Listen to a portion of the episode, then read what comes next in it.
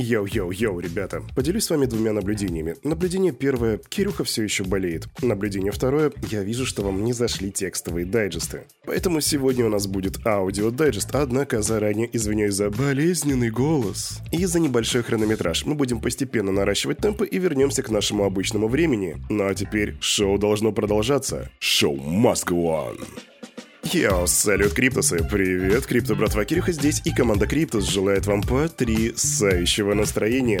Да, вы снова слушаете Daily Digest, и у нас снова наступил понедельник. А это значит, впереди тебя не ждет распаковка рынка, потому что сегодня мы обойдемся без нее, однако будет много новостей, где я расскажу тебе о том, что протек чердак, о новостях стейблкоинов и стабильности, о Джастине Сани и чат GPT и о Фаде за деньги. Да, серьезно. Все это буквально через пару мгновений сразу после странички нашего топ-спонсора.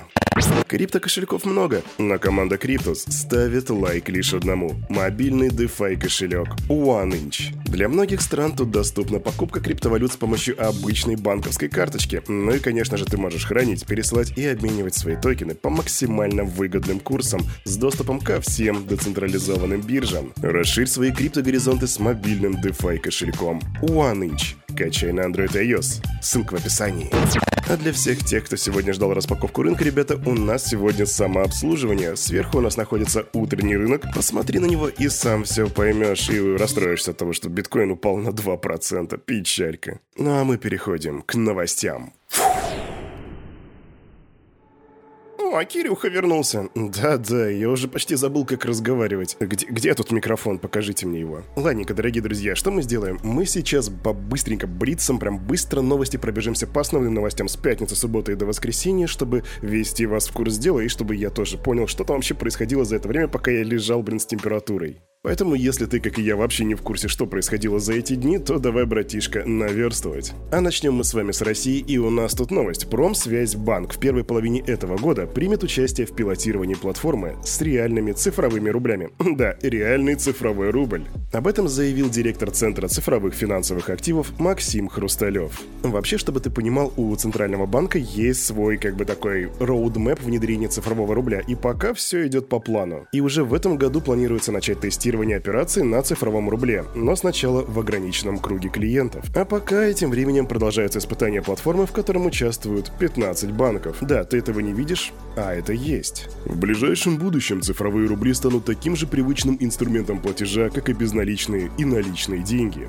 Так заявляет Максим Хрусталев. И знаете, я провел опрос среди своих близких, и многие даже не в курсе, они не связаны с экономикой и с финансами, и многие даже не в курсе, что это за цифровой рубль. Из этого можно предположить, что большинство людей не знает, что нас ждет впереди. Да даже будем откровенно до конца честными, я и вы не знаем, что нас ждет. И какая тут проблема у нас? Ну, наши проблемы очевидны. А какая проблема у Центрального банка? Проблема в том, что многие люди могут просто не пользоваться цифровым рублем. Потому что если уж они хотели внедрять какую-то технологию, то, скорее всего, стоило заняться ее пиаром гораздо более заранее. Но мы посмотрим, что будет дальше. Невероятная, потрясающая новость из Сбербанка приходит. Сбер разрабатывает, и сейчас внимание, прям на востре ушки, разрабатывает платформу децентрализованных финансов. Да, Сбербанк и децентрализованные финансы, DeFi. Эта платформа может быть запущена уже до мая текущего года, и об этом рассказал директор по блокчейн-продуктам Сбербанка, которого зовут Константин Клименко. Он заявляет, что Сбер поставил себе целью сделать лучшую российскую DeFi экосистему, и он уточнил, что сейчас проходит закрытое тестирование платформы платформы, а с 1 марта начнется открытый этап тестирования, то есть, скорее всего, ты сможешь принять в нем участие. Если захочешь, конечно.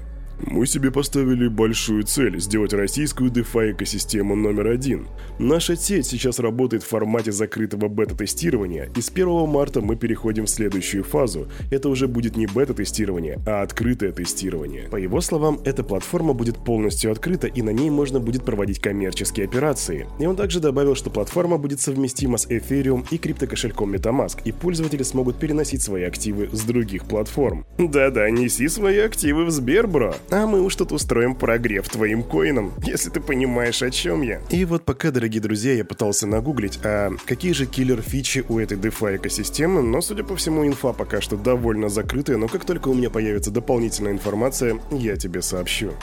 И раз уж мы заговорили про цифровые валюты центральных банков, то тут стоит упомянуть, что Ripple, да, те самые, которые сделали XRP, начали поиск блокчейн-инженеров, которые занимаются разработкой решений в области цифровых валют центральных банков. Сейчас компания открыла вакансию сотрудника для создания программных продуктов, которые будут отвечать требованиям денежных регуляторов различных стран. Из этого можно понять, что на своей базе Ripple хотят сделать цифровые валюты центральных банков для многих других э, юрисдикций, что значит, что если у них это удастся, то они будут просто в шоколаде. С одной стороны. С другой стороны, отношение к цифровым валютам центральных банков весьма неоднозначное. Что думаешь по этому поводу? Пиши в комментах.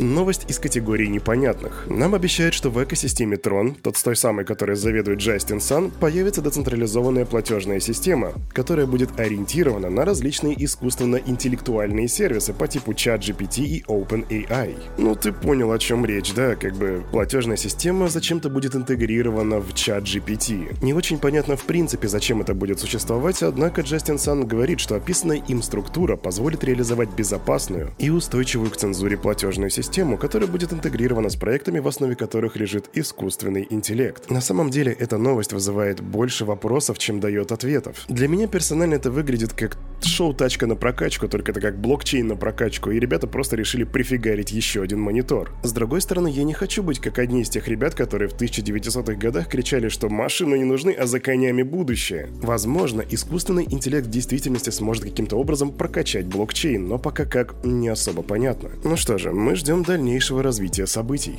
Сыграем вопрос-ответ. Что такое FUD? Ты, наверное, говоришь, что это плохие новости, направлены на то, чтобы поколебать рынок, и ты будешь прав. Но помимо этого, это еще и FTX Users Debt. Ну, или если перевести на русский язык, то это долг FTX перед пользователями. И это не просто аббревиатура, это целый токен, который выпустила команда DebtDAO, и который в ближайшем будущем будет залищен, залистен у которого проведет листинг на Huobi. И тут я тебе рекомендую сделать собственный research. По сути, токен представляет из себя облигации на долги для кредиторов FTX. И тут вопрос, который появляется, а стоит ли брать его? По сути, расчет ведется на то, что в будущем FTX как бы возобновит работу и сможет расплатиться с кредиторами, и этот токен возрастет в цене. Но вопрос в том, в принципе, воспрянет ли FTX обратно, очень спорный. Поэтому сделай свой research, и тут как никогда тебе понадобится навык критического мышления. Совсем недавно, буквально на прошлой неделе, я тебе рассказывал про такую вещь, как Damus. Это децентрализованный убийца Твиттера, децентрализованная социальная сеть, которая устойчива к цензуре. И я рассказывал, что она появилась в App Store, то есть ты можешь ее скачать и просто ей пользоваться. Но это не новость. Новость то, что спустя 48 часов после запуска Деймус на App Store китайское правительство потребовало ударить это приложение. Ну, не в смысле вообще в принципе стереть его из цифрового пространства, а ударить с App Store, чтобы китайские пользователи не могли его использовать использовать. И да, это капец как неудивительно, особенно после того, как в Китае запретили криптовалюты, у них в принципе аллергия на слово децентрализация. Вообще не знаю, как его удалили или нет, но вот я сейчас чекнул в App Store, и для нас, для российских пользователей, вроде пока она еще доступна, хотя я не юзал эту соцсетку. Кстати, если ты ее использовал, то напиши свой фидбэк. А на этом, на это утро у этого парня за вот этим микрофоном все с вами, как всегда, был Кирюха, и команда Криптус желает вам потрясающего настроения на весь предстоящий день и не болейте. Ну а также делайте собственный research, прокачивайте финансовую грамотность и развивайте критическое мышление. Увидимся, услышимся завтра в 9.00. Пока.